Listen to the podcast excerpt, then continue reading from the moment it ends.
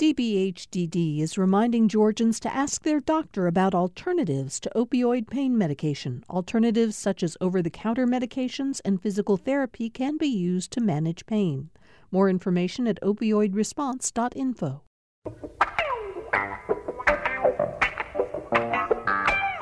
Welcome to Political Rewind. I'm Bill Nigut. We have a panel of great journalists coming to us from Washington, D.C., from Savannah, Georgia, from Atlanta to talk about the political news of the day. And I'm going to introduce them in just a moment. But before I do, I just want to very uh, quickly uh, do what I think many of us are doing today, and that is to say thank you uh, for those veterans, to you who served this country um, and to those who've lost family, lost friends, lost uh, people close to them who served the country and gave their lives, we're thinking about all of you today. Uh, it's especially appropriate that we're talking about Max Cleland a lot this week. He, of course, volunteered to serve in the Vietnam War as an infantryman and paid a heavy, heavy price uh, for that. Just a quick historic note that I think is worth mentioning.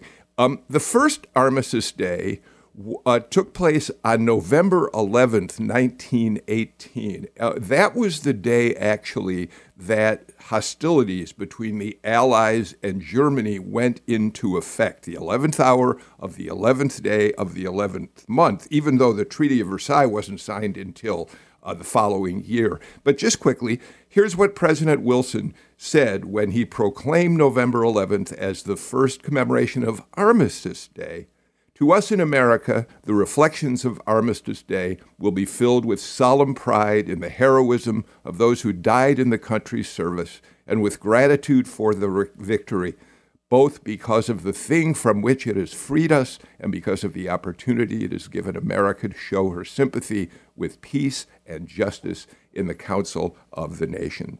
And our veterans have been serving with pride and honor uh, for years since then. And um, we now always mark Veterans Day on November 11th, no matter which day of the week it stands on. Um, so thank you, veterans, for your service.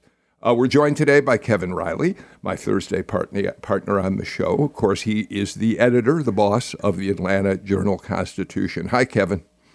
Hey, good morning, Bill. You know, your World War One uh, uh, reflection there uh, uh, has a connection for me because I am rereading the authoritative book by Barbara Tuchman about how World War One began, called "The Guns of August." I highly recommend anyone who is ever interested in history or uh, even global politics. It is the authoritative Pulitzer Prize winning account of how Europe, Europe's leaders bumbled into that war. Absolutely. I'm so glad you mentioned it. One of the great, great American history books. Um, it is a, a, a, really powerful, wonderful book. Um, we're joined also today by GPB News public policy reporter Riley Bunch. Riley, thank you for being here.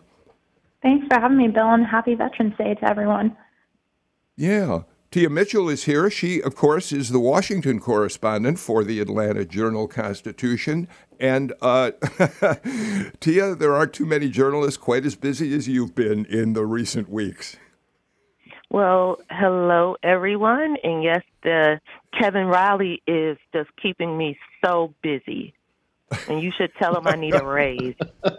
I think he's listening. By the way, Tia, I've really enjoyed seeing you. You've been uh, popping up a lot on CNN uh, in the uh, afternoons, and I've really enjoyed hearing your commentary uh, over there. So it's been great to see you, uh, and I, I, hope people will get a chance to, if they if they listen to you but never get to see you, they should check you out on CNN at some point. Why, thank you. Okay, we're also joined from the coast by Adam Van Brimmer, who, of course, is the editorial page editor of the Savannah Morning News.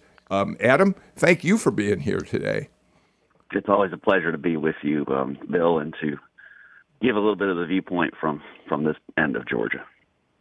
Absolutely, um, an important part of the state for all of us. All right, let's get right to it. Um, Kevin Riley, the you know it's interesting right now that the we know about some of the declared candidates for governor. I mean, we know Brian Kemp is going to uh, seek reelection. He's already officially announced. Um, we know that um, he's going to have, you know, token opposition. It appears token opposition at this point, but there are rumors that um, David Perdue may want to jump into this thing. And the Jolt just this morning reported, and we'll get to this second, that there's some reason that some Democrats wonder if Stacey Abrams is actually going to run. So my point was to say uh, there's as much rumor circulating around the governor's race of Georgia as there is actual factual information, Kevin. But uh, that said, um, G- uh, Governor Kemp did the other day rally around him law enforcement leaders from across the state to emphasize they're with him should David Perdue be thinking about getting into this race. Yeah, I think Kemp is trying to make it clear that he has a lot of support, that he will be a tough opponent, and that Republicans would really hurt themselves uh, if he's forced into a serious primary challenge. Um, but he he just has this problem with President Trump looming out there. President Trump calling for people to run against him. President Trump uh, criticizing him, and he can't run as uh, someone who supports Trump. He's clearly in another spot, and so I just you know whether he likes it or not, uh, Perdue is there. And uh, it seems to not want to actually say he's not going to run. So it's a it's a strange time uh, for the governor and uh, you really wonder um, whether the Republicans can stick together on this. Adam, uh, you wrote a column uh, about this the other day. If you don't mind my quoting your words back to you, you wrote Georgia Republicans set a new standard for self destructive political behavior in the 2020 election and runoff. The saboteurs seem intent on further undermining their party in 2022. Word is that David Perdue is the rube meant to challenge election scapegoat Brian Kemp in the 2022 Republican gubernatorial primary. This is the same David Perdue who just 10 months ago lost to a little known political newcomer, Jon Ossoff, in a U.S. Senate runoff. And you finish that part of the piece by saying somewhere Stacey Abrams' interior designer is finalizing redecorating plans for the governor's mansion. Yeah, it's it's it's really an amazing story, and I got to give credit to, to Greg Bluestein and, and then Patricia Murphy at the AJC for for bringing that to light. And after I read that, of course, I reached out to some contacts I dad I have down this way, and of course, they said, "Yeah, we've we've heard it too. We think there's there's something to it," and that kind of prompted me to to move forward. But it it just it boggles it quite frankly it boggles the mind because Donald Trump cost David Perdue a Senate seat and now David Perdue is going to do his bidding. I, I just I don't understand um, the whole mindset behind what has gone on, not only during the Trump administration with the Republican Party, but since Trump left office with the Republican Party. They are a party that is that is completely adrift, and um, you know here here we are with the Democrats.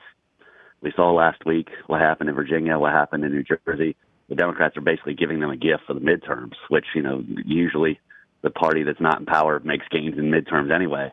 Here you have a Democrat uh, party that's not doing very well in terms of governing in a lot of people's minds, and here you have the Republicans kind of sabotaging themselves, and it just it's a real it's a real head scratcher.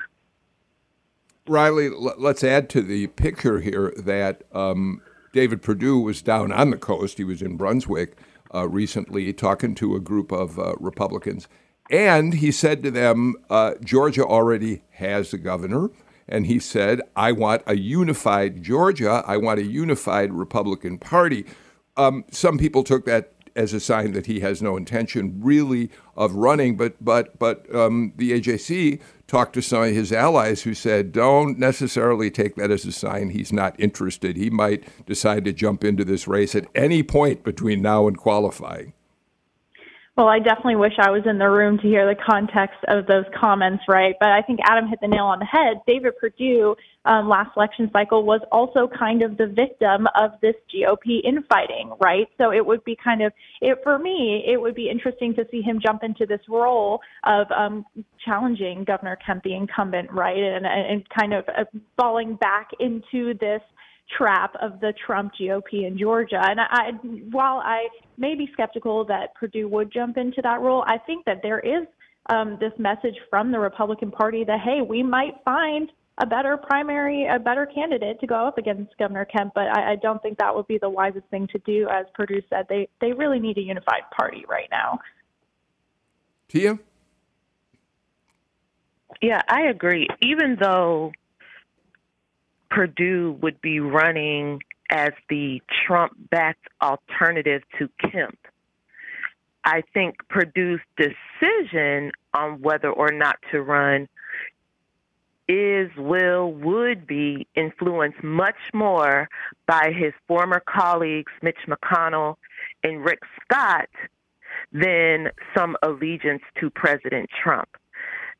Rick Scott and Mitch McConnell, the leaders of the Republican Party in the Senate, um, Rick Scott being over the campaign arm for Republican candidates for Senate, are looking um, for the good of the party, if you will. They're worried that Brian Kemp could be taken out in a primary or is weak against Stacey Abrams. So I think there's just, um, and I'm not saying they're right, but there is that worry that, particularly with Trump, if Trump does to Brian Kemp what he did to Loeffler and Perdue in January, that would further harm um, Brian Kemp. So I think they're looking for a stronger alternative. Um, and I think if Perdue runs, it will be because his former colleagues convinced him that aligning with Trump is the way to do it. I, um, you know, I think there was is a lot of evidence that Perdue um, wasn't as enthusiastic towards the end of the runoff. Um, but the the appeal of being governor might allow him to put aside perhaps any personal concerns he may have to win the race, knowing that this is the way you have to do it. Kevin, jump in. Yeah, I mean, I think Tia makes a, a really good point, which is um, there's got to be genuine fear of of Kemp losing the governorship among Republican leaders. Um, and we know the, the I mean, there are the, we're going to get into the questions about whether Stacey Abrams is going to run, but we know that there doesn't seem to be a political figure that strikes fear and anger into the hearts of Republicans more than Stacey Abrams. So the feeling, you know, that that we just have to have an absolutely uh, perfect candidate, and and you know, I don't know. I mean, I suppose being the chief executive of a state like Georgia is potentially much more appealing. Like David Perdue, who has a career as a CEO and found himself one of 100 people in the Senate and very, I think, often very frustrated, right, Tia, about being able to get things done that he wanted to do because it's tough to get, you know, 99 other people to agree with you or at least 60 of them. And he, uh, or, and maybe he wants to be CEO of Georgia instead.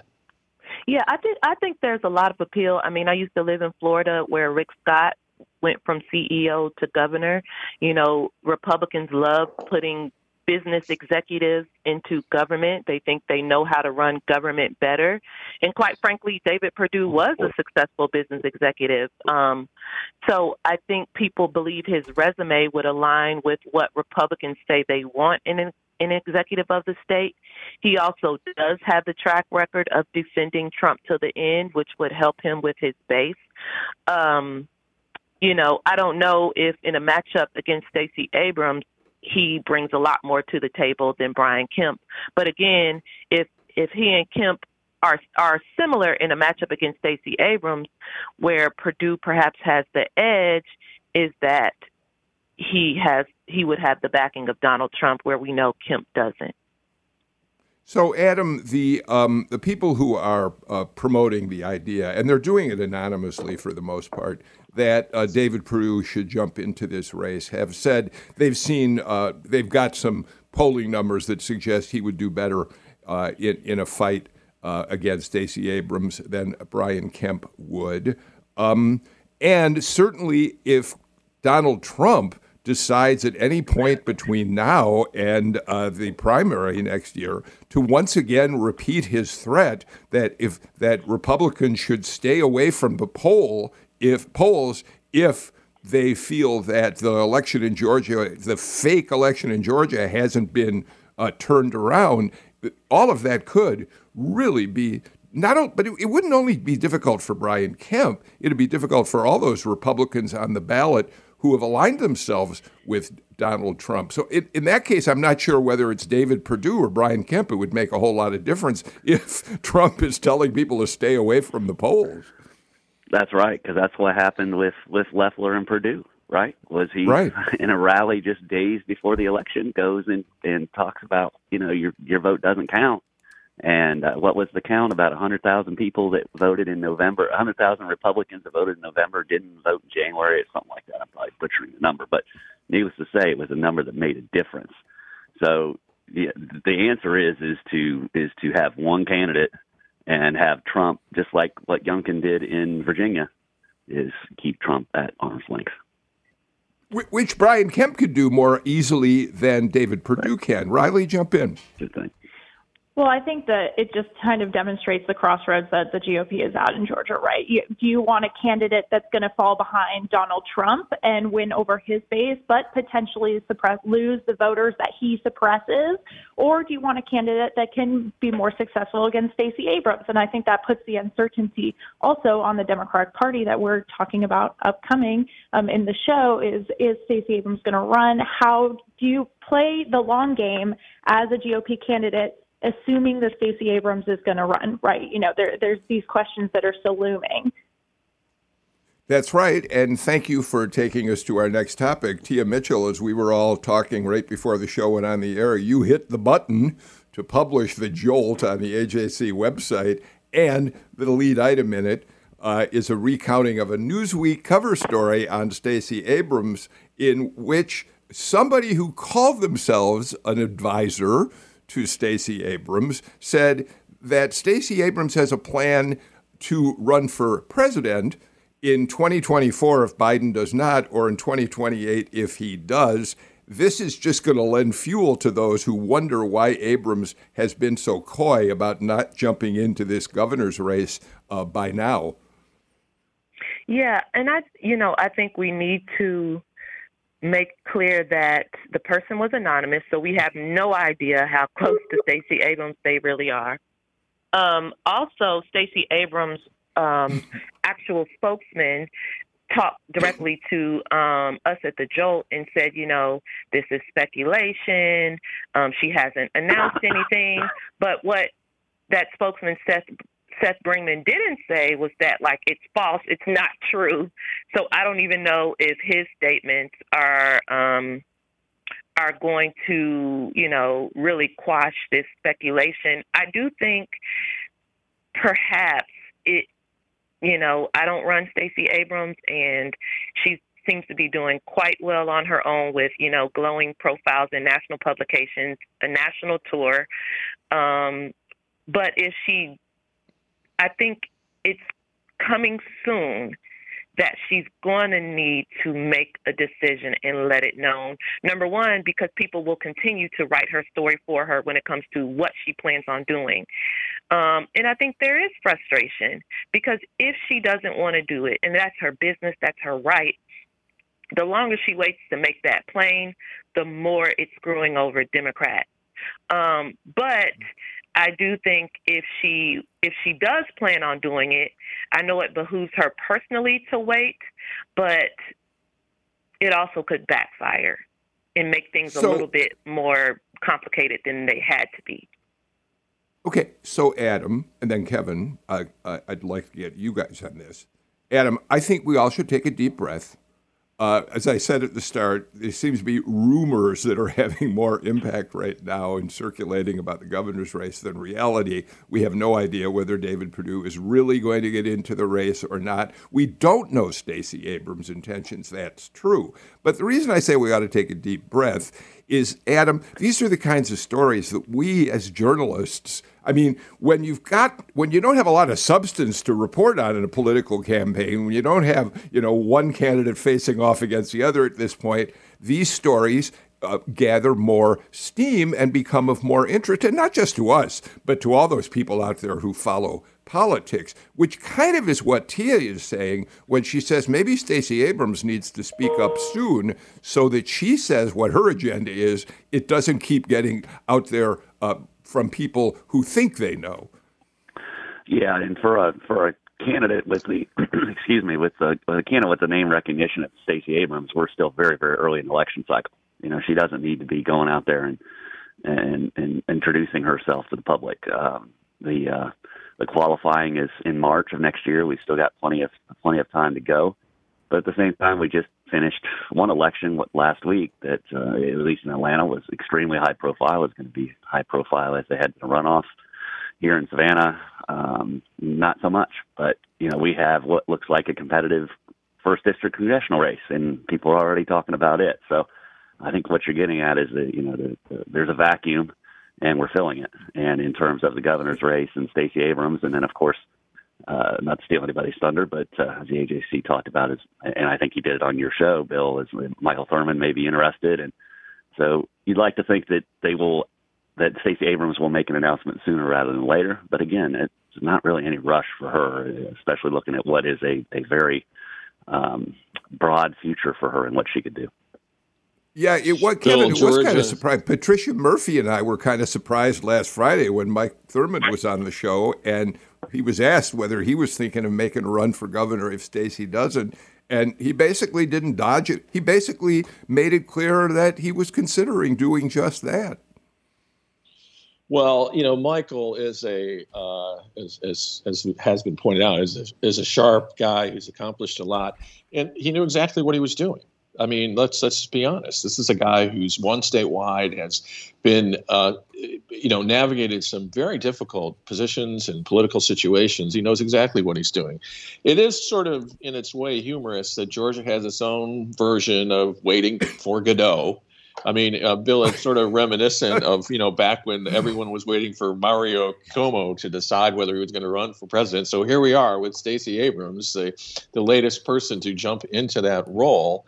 And um, you know, there's two schools of thought is you know she doesn't have to hurry. She can let the republicans stay confused and wondering. She'll have the money. She'll have the name recognition. And then you know the other school is gosh maybe she's really not going to do it and she's found that she can either have more influence in another way or is interested in a different path. Uh, but yeah, you know, we're really super interested in it, and I just don't think your average voter is even thinking about it at all, probably yet. So, all right, we're going to get to the first break, but before we do, Kevin Riley, you you talk about Mario Cuomo and the wait for him to decide on running for president. I'd like to really take you back in time. I remember when we all in Georgia who covered politics were waiting for was to learn whether Vince Dooley was going to run for the United States Senate. And that was a very, very long time ago. By the way, Coach Dooley decided against making a race. We're going to take our first break and be back with more on Political Rewind in a moment.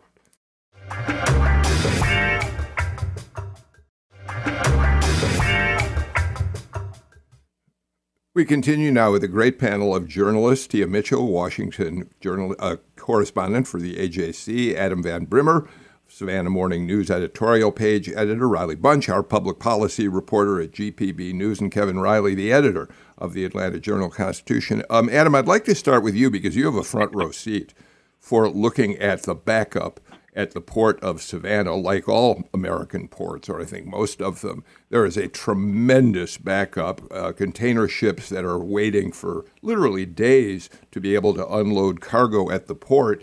It is really having a major impact on the economy of the United States right now. What are you seeing as you watch this unfold down there, Adam?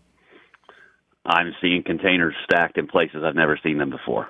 You know, that's uh, Uh, Savannah, there's two main ports, and one is really close to downtown, really close to River Street. If you've been to Savannah, the big bridge, the Talmadge Bridge is across the river.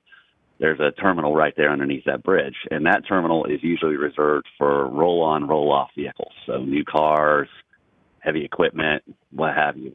Well, with with the backup in the supply chain, that yard is now taking the the more traditional cargo ships with containers and they are stacking those containers on that yard to the point where you, you when you leave downtown heading west, you go over a, a, a bridge that goes up over the yard, and you're going across that bridge now. You are looking up at containers, which is which is kind of kind of a crazy thing, but you know, it looks like they're going to get some money to to do some remote, some satellite yards here as part of the infrastructure bill. There's a press conference here on Friday where they are going to to talk a little bit about that and what their plans are. But you know, it's one of those things, and we saw it. We saw it in L.A. Is that right now the people downstream, so the retailers, the distributors, they're leaving their containers at the port because they have nowhere to put them, and so it's one of those things that there's a huge logjam there to the point that uh, the, the ports are filling up. So what do the ports do? Do they start charging a surcharge for you to leave your container past a certain day and try to monetize it and try to to do what they can at the risk of alienating business, or do they just wait it out? But I can tell you, I was I was out at Tybee on the weekend, and uh, the entrance to the Savannah River is right there, Tybee, of course. If you on the beach, you can see the ships waiting, and and they're just they're just lined up waiting for their opportunity to come up river to the port. But it's a it's a mess. Riley, both you um, and Tia have uh, looked at this issue. You uh, at GPB News say that um, the back the backlog is uh, partly due to shortage of truck drivers, equipment, warehouse workers. Your reporting says there are about eighty three thousand shipping containers stacked across the port, um, and that it's twenty two thousand higher than the port's preferred maximum. Riley. Yeah, and we heard all this in front of a Senate committee this week, a rural development committee. Georgia Ports kind of painted a, a dim picture, right? 83,000 container cargoes. That's just sh- very shortly under 85,000, which they said was their peak, right? Um, and at the, at the time, what they like to have is about 61,000. So these are crazy numbers. And, it's, a, are we going to get our Christmas things that we ordered for our family, um, right? These are big questions, and Georgia Ports does not have an answer to these questions, right? Because a lot of these factors that are playing into this backlog are out of control. We have a nationwide shortage of truck drivers was another testimony that lawmakers heard. Um, but we are seeing hopefully some planning on the federal government side. I know Tia knows the nitty gritty of the infrastructure bill probably better than I do, but there's some um, changes in there that allows the Ports Authority to allocate about $8 million to pop up container yards um, five of them in Georgia and in North Carolina across the two. Uh, so hopefully, hopefully, right, this will alleviate some of the backlog. But the answer, Georgia Port Authorities don't have the answer to the question is when is this going to be fixed? Yeah, I think that you know, it's one of those things that the federal government is receiving. You know, there's a lot of pressure on the Biden administration to address these supply chain issues that are one of the factors contributing to inflation and rising prices. But, you know, it's easier said than done because the, you know, even in your article, Riley, you know, the, the issues are very complex. Some of it's a workforce issue when it comes to not having enough truck drivers, um, which is one of those very um, niche jobs that require a special type of training and a special type of lifestyle. And there just aren't enough long haul truck drivers in America. Um, and that's not something the Biden administration can just, you know, wave its magic wand and fix right away. But um, you know, there's a lot of pressure with, especially with prices going up and the supply chain issues. There's a lot of pressure on the federal government to try to address it. We'll see if um, some of the policies in the infrastructure bill and other executive orders that the White House has also been putting out lately start to help that issue. I do think it puts the Biden administration in a tough spot. I mean, uh, and, and, and of course Georgia's economy in an even tougher spot because there's all this hope with the infrastructure bill, and you know I know in your reporting, uh, Riley, and it indicates, hey, they might be able to do something in 60 to 90 days as money's going to be available. But this all goes back to the pandemic, and it all started there, and it's it continues to fall out. But I counted on the calendar today, and I think I have this right. Christmas is in 44 days. So I think the chances that this really special gift that I ordered for my wife that is on in some container in Savannah makes it to get me out of trouble on Christmas morning. Uh, it's I don't think it's going to happen. I think I better find something in a local store instead and try to see if I can save uh, save my relationship that way because I just don't think this is something that gets solved quickly. Adam, yeah, I, I, think I can I can close the loop on that a little bit. Bill is we got we saw a story in the Charlotte Observer of uh, a retailer up there that basically had what Kevin was talking about. Had to, they had some goods stuck in a container in Savannah and couldn't get them to Charlotte. They actually hired a truck driver and sent the truck driver to Savannah to pick up that specific container to bring it to them so that they made sure that that they had it in time. So we have that we have that going on. It's just it's not an easy problem. I think Tia hit it on the head. Is everybody talks about inflation right now, and the supply chain disruption is is a, is a large source of that inflation. And if Biden, I don't know how much what how much they can do, but whatever they they can do, they need to do it before Christmas to keep people from uh, being very very upset. Yep. Riley, I'm really glad that, that the conversation has turned toward the impact that this has on all of us out there. This is not just some sort of supply chain problem in a very general, generic sort of way. This is affecting the cost of goods, and this is certainly affecting whether Kevin Riley is able to buy that, get that gift for uh, his wife uh, in time for Christmas. So this has practical impacts on our lives. Well, I, you know, going back to what Kevin said, this is something that we have seen in the pandemic, but in different ways, right? So we're in the early days of the pandemic when we couldn't find toilet paper, we couldn't find Clorox wipes. It's because we did not have any, right? The U.S. did not have any of those coming in. Now we have so much stuff and not enough people to move it. You know, the supply and demand issues, we're having the same fallout, but in kind of different ways. And it, it really does impact the things that we can get. There was a, a, um, uh, someone from Georgia Tech uh, talking to lawmakers, and he said, "You you'll be able to get the simple stuff. You want to go to Home Depot for a nail, you're going to be able to get that, but the new video game console, not so sure, right? So it, it really does impact our daily lives. And kind of looping back to the political aspect of this, and in terms of the Biden administration facing the pressure to get this fixed, it gives a lot of ammo to the Republicans this supply chain issue. So I think that's also a concern for him. Just to put a finishing touch on this topic, Tia, one of the things that's interesting about this is, and, and this is a subject, by the way, that I, uh, with our panel tomorrow, I'm going to go into with them in a lot more depth. But the Biden administration has been getting heavily criticized for its communication strategy about the infrastructure bill and the social policy agenda. But they haven't made it clear. It's all about the numbers. You know, 1.7 billion, 3.5 billion. It isn't about specific projects. And here's an example of where the Biden administration, if in fact they are going to be able to send some of the infrastructure money fairly quickly to the Port of Savannah, among others, that's something, and to free up goods and services that need to get out, that's a message that will give them a little bit of, of leverage as they move forward with a, with a measure some of which isn't the money isn't going to be seen in terms of highways, bridges, whatever, for years. Right. Yeah. I think, you know, the infra- infrastructure bill is something that is going to take a while for people on the street to feel and see, which is why Democrats this week are kind of ramping up their communication on what's in it because I think they do realize that people at home don't understand what the infrastructure bill actually does.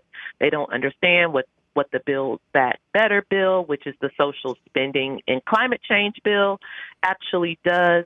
Um, and I think it's harder to cut through the noise of everything else to get people to sit down and listen to a dissection of what's in a piece of legislation. Um, it's just the hard part of governing, the hard part of communicate communicating, especially when you have to realize that the Biden administration is saying one thing about the infrastructure bill, Republicans are saying something very different. And so um, people at home are getting dueling messages on whether this was a good thing or a bad thing. Um, but the Biden administration can do better. I think they realize that. You know, he went to Baltimore yesterday, and we see people like Lucy McBath and the Democratic Party of Georgia and Senators Warnock and Ossoff trying to get out in their districts.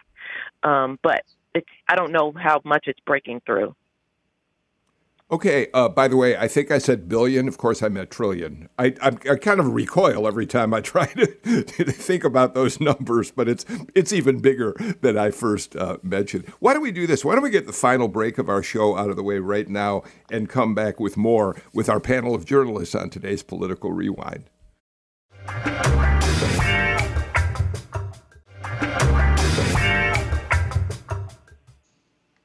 Kevin Riley, the uh, trial of the three men accused of uh, murdering Ahmaud Arbery continues uh, down in Brunswick, and um, uh, we're going to watch how that plays out in the weeks ahead. But we've seen testimony uh, this week from law enforcement officials, from police, who were early on the scene and uh, began talking with the McMichaels and with Roddie Bryan about their involvement in this. And I think it's been a little uh, shocking to many of the observers that they seem to approach this based on the video that, that the jury has been shown and that we've all gotten to see. They seem to approach it uh, first in terms of the way they questioned the McMichaels and then in the way they dealt with Ahmaud Arbery lying, dying on the street uh, not offering him immediate aid. And I think that's, um, to some extent, shocked the conscience of people watching this unfold. Yeah, and Bill, just to make sure listeners are completely up to date. So today is day hmm. five of the trial, and today uh, uh, the jurors are going to see a the uh, four-hour deposition from Larry English. That's the guy who owned the house that was being built that Ahmaud Arbery uh, was in and, and, and that the, uh, the, the uh, defendants reacted to. But all that said, I mean, what the prosecution has clearly decided to do was present the jurors and, and therefore the public with just the brutality and tragedy and just the shocking nature of someone killed in this manner. I mean, often um, those details are left out of news reports for one reason or another. I mean, people, a lot of people did see the video, but the account of the officer arriving on the scene and what it was like, I think, did. Um, I don't know if the word is shock. It's somewhere. It's either shock or upset, or just bring home that you know we we can view the idea of someone being killed from a distance and not realize how horrible it actually is. Adam, yeah, I mean, I, I watched the uh, video, the body cam video of the officer who first arrived and began questioning uh, Greg McMichaels. And it didn't feel like the investiga- an interrogation of an officer asking uh, question, formal questions. It seemed like just two guys kind of casually talking about what unfolded. And unfortunately, the officer has been criticized fairly heavily for his um, kind of casual approach to this he he had a casual approach, but just think about think about what the responses were and how, uh, in my opinion, pretty damning they are. I mean, it just really kind of shows the, the whole attitude around this. It may say something about the Glynn County Police. I, mean, I kind of you'd like to try to give the guy the benefit of the doubt and say, hey, he he was kind of feeling out the suspect and was and was doing what he could to to get the to get the complete story. But at the same time, it's it every time that we're obviously we're covering this very closely, and it just gets uh, it gets sadder and sadder uh, with every every passing day and every piece of testimony that we hear.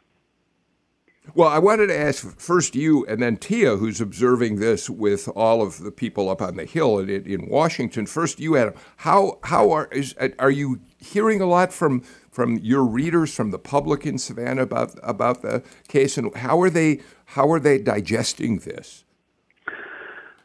It, the, web the web analytics say that they are very very interested. Um, the public commentary is you don't hear a lot about it. Uh, I think uh, the jury selection was a big topic around here, and how it turned out to be uh, with 11, 11 white uh, jurors and, and one black juror, and the fact that there was eight of the nine black jurors were struck for by the defense attorney. So that that really dro- drove some conversation. And of course, with Reverend Sharpton down in Brunswick yesterday, that drove some conversation. But in terms of the the trial itself, the testimony, I think everybody's almost uh, they're holding their breath. They don't want to they don't want to talk about it for fear of you know what might happen, and they're kind of they're keeping their keeping their powder dry, I guess, so, so to speak.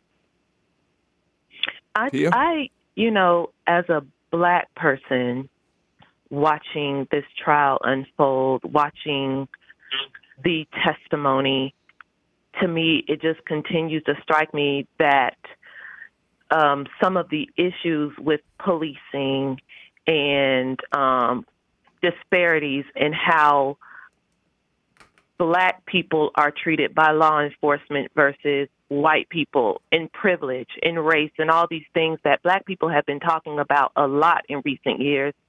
And it's easy to dismiss them as overreaction. It's easy to dismiss them as like black people making an issue where when there is none. But what do you say when you see this testimony, hear the words? How can you continue to dismiss when black people say they are treated differently, um, both being victimized in different ways and also not having the same expectation that the justice system will work for them. And I just hope people are paying attention. Again, we don't know what the outcome is going to be, but if nothing else, the reality of what happened, just the facts themselves, lay bare that black people have a different interaction with policing, the justice system, moving in white spaces. And perhaps we can absorb that more. I think, you know, kind of going back to what Adam said, that there is a fatigue around this case, which is very extremely unfortunate, right? You know, it took so long for there to be arrests made. The pandemic pushed it so far in advance. When when I was down um, in Brunswick ahead of the trial the weekend before, the family members were asking, "Hey, don't leave us now. You know, keep this support up, keep going." Um, but there was very low turnout for their rallies down there, and I, I think it's hard because us watching it playing so close attention to the graphic images, to seeing all these things play out, this horrifying story play out again in front of our eyes. You know, we see the change that this could bring and the the level of um, just how important this case is. But it is interesting to hear Adam say that there is so much kind of fatigue surrounding that. I wonder if that continues throughout the trial. We will watch the trial as it continues to unfold. Uh, so thank you all for uh, weighing in on that. Um, I want to turn to a, a, a, subject much more political again, and that's redistricting, which continues under the Gold Dome downtown Atlanta. Um, Riley, the um, the Senate has already passed its map, uh, redistrict redrawing lines in the state Senate, and there are very few changes there. The Democrats may pick up a couple seats, uh, but but it's pretty much status quo there.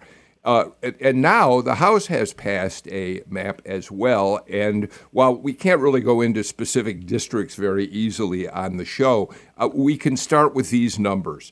As of right now, there are 103 uh, districts in Georgia that lean Republican, 77 that lean Democratic.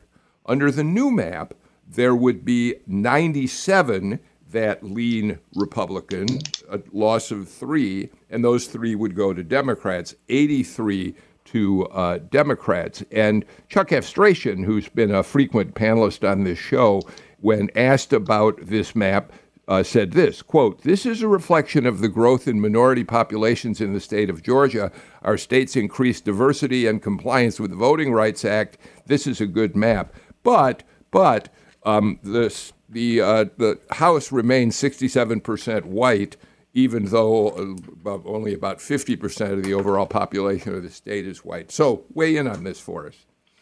Well, I think we're seeing, you know, what we expected to see. The House has a little bit more to work mm. with than the Senate in terms of number of districts that they can move around. And it was, um, I think, David Ralston might be playing the long game a little bit, right? You, they have to think about they're going to have these maps for the next 10 years. Um, is it wise to, they gave Democrats a few seats, right? They're going to give them a few seats now. They'll comply to um, the, the rules around growing population and keeping uh, minorities in their districts, things like that. But in terms of representation of the state, it's still skewed, right? Republicans still have a majority of the state. White Republicans still represent a majority of the state where elections show that it's getting closer and closer, you know, to the 50-50 split of Republicans and Democrats statewide. Um, so it, it wasn't it, it's surprising what we saw come out of the House and it's sent over to the Senate. Going to get the rubber stamp of approval, but Democrats did pick up a few potential seats.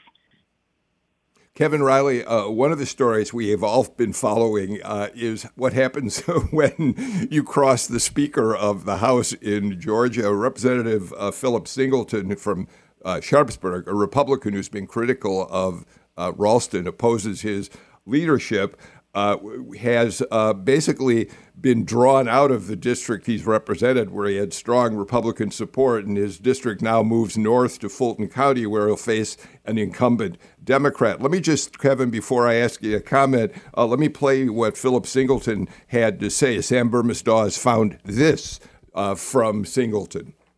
It's important to note that with 88 hours of meetings, uh, 30 plus hours of public hearings, 900 plus comments. Um, not one single amendment uh, was submitted to the committee uh, to adjust these maps. Uh, all of this, everything on these maps, uh, was done behind closed doors with a select few. Uh, it's also worth noting um, that trying to provide comments and input on maps that you haven't seen and that haven't been published is like asking an editor to edit a book with no draft. It's an impossible task and, frankly, political theater. So, so Kevin Singleton is a Republican, um, but uh, he, he really says the same thing the Democrats have been saying. Why do you stop moving this thing so fast? Give us a chance to really digest the maps. The Republican answer to that has been, hey, we can't help it that the census data came so late. We got to get this done so people can be set for primaries uh, in next spring. Yeah, absolutely. I mean, to me, uh, you know, I've been trying to think of a way to explain this. It feels like a recent football game I watched where, in a very close game, one team was driving to take the lead, and the other team let them score quickly so that they would have enough time to come back. So, what the Republicans are doing is strategically uh, ceding some ground to the Democrats because they sort of know how the population is going to shift and then creating maps and a, and a process that lets them remain in power. I mean, it's, I mean, setting aside what you think of it, the strategy is hard not to admire at a certain level. Adam, you uh, you told us before the show that uh, Savannah's going to make some gains uh, with these new maps. Well, I guess it depends on your perspective. The way the, the new maps look in the Senate is Savannah has long been divided, or Chatham County has long been divided between two senators. And the way the new maps are drawn, the um, the senator to the north, which represents parts of Effingham County, parts of uh, Bulloch County, where Statesboro is, his district under the new maps will stretch down into the west part of Chatham County, into the city of Pooler, which of course is one of the fastest growing cities in the state and also the city of Bloomingdale. So uh, it, we're trying to kind of unpack what the impact of that is. Obviously, having three representatives for your county in the Senate sounds like it's better than than two, but uh, we we really need to to dig in and look at the ramifications and and figure out how that goes. I know from talking to the Democratic senator here in Chatham County yesterday, he expressed some reservations because he basically would be bringing in someone that is not familiar with Chatham County and giving them a seat at the table. And I, I think that might be a little bit small minded, but at the same time, we've got to unpack it and figure out if that's actually the case. All right. Um, so we, we know what a, a, a political game uh, redistricting is. And by the way, when I say game, I got a I got an email, and I thought it was a justified email from a listener a while back who said, "Why do you talk about this as a game? This is serious business." And it is serious business. The issue is that it's serious business played by both parties. The party in power will always, always try to take advantage of uh, their uh, muscle to put together districts that favor them. But I think it was a fair criticism to say that this is one of the most serious exercises in our democracy. That said, Senator David Lucas had an interesting comment about redistricting. Let's listen to that as we head toward the end of today's show. Listen, reapportionment is about sausage making. You got a sausage maker. And the other part is about the vegetable man. I want some collard greens, some corn, and some Vidalia onions, and you want to bring me rutabagas and watermelons. Now that's that's what you're dealing with. David Lucas with his own take on redistricting. We're out of time uh, for today's political rewind. Um, thank you so much, Riley Bunch, Tia Mitchell, Adam Van Brimmer, and uh, Kevin Riley. Kevin, very quickly, uh, you're going to be introducing and honoring tonight our colleague and friend Jim Galloway, uh, entering the Hall of Fame at the Atlanta Press Club. We're very excited about that, aren't we? Yeah, I'm really looking forward to it, and it's obviously a well earned honor for Jim. For sure. All right, that's it. We're completely out of time. We'll be back with a brand new show uh, tomorrow. So, again, thank you, Riley, Tia, Adam, Kevin. I'm Bill Nigut. Until I see you tomorrow, please take care and stay healthy. Bye bye, everybody.